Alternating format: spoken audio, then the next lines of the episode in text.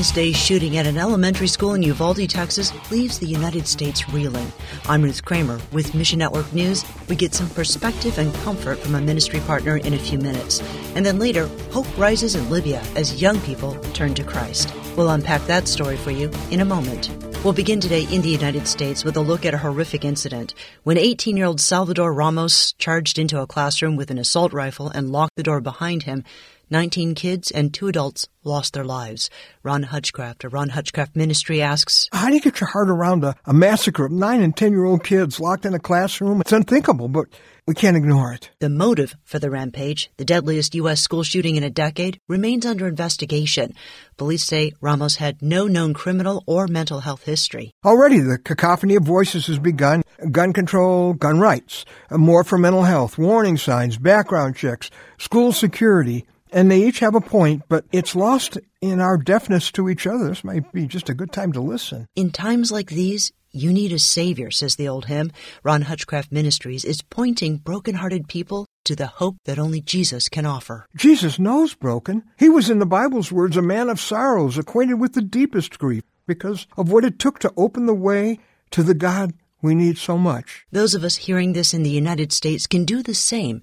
As we grieve with neighbors who don't know Christ, we can describe how and why faith sustains us. I can't explain the, the evil and the darkness that drives a teenager to such heartless violence, but I do know who reached and changed the darkness in me. Next, several anti-establishment candidates won seats in Lebanon's recent election. Wissam Nasrallah with the Lebanese Society for Education and Social Development, or LSESD, says. For the first time in, in our modern history, we have approximately 15 independent figures that were elected. And these figures come from this civil society that was the spearhead of the 2019 uprising. So these are people who do not belong to a specific political party, who have been on the ground uh, doing advocacy or working with the poor or on environmental issues. Iran backed Hezbollah retained the same number of seats that they held before, but their allies in parliament, a Christian party called the Free Patriotic Movement, lost seats. And this cost Hezbollah their parliamentary majority. And they provided Hezbollah with a Christian cover. This was very useful for Hezbollah on the international level, but also internally saying,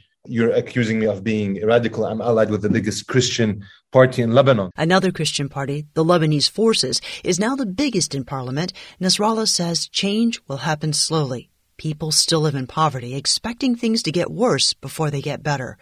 Pray that the love of believers for their neighbors will point many to Jesus. And all across the Middle East and North Africa, people are turning away from Islam and following the risen Jesus.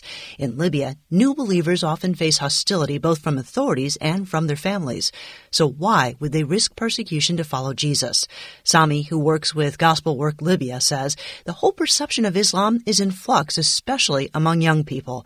He gives two major reasons. First, the extreme Islamic movements, the ISIS, the Al Qaeda, most Muslims really dislike those movements and they see it as a corruption of Islam. And secondly, the elder generation are telling stories about women, about family, about how to live that are completely disconnected with the modern reality that young people grow up in. In fact, many Libyans now identify as non believers. Sami says that's a first step for some people. They know they're not Muslim, but they still want to learn about who God is. We need to look for very often for a three to five year period of interacting, of talking to, of sharing, of listening to with the same individual before they reach a stage of understanding that Christ actually died for them. Thanks for listening to Mission Network News, a service of One Way Ministries.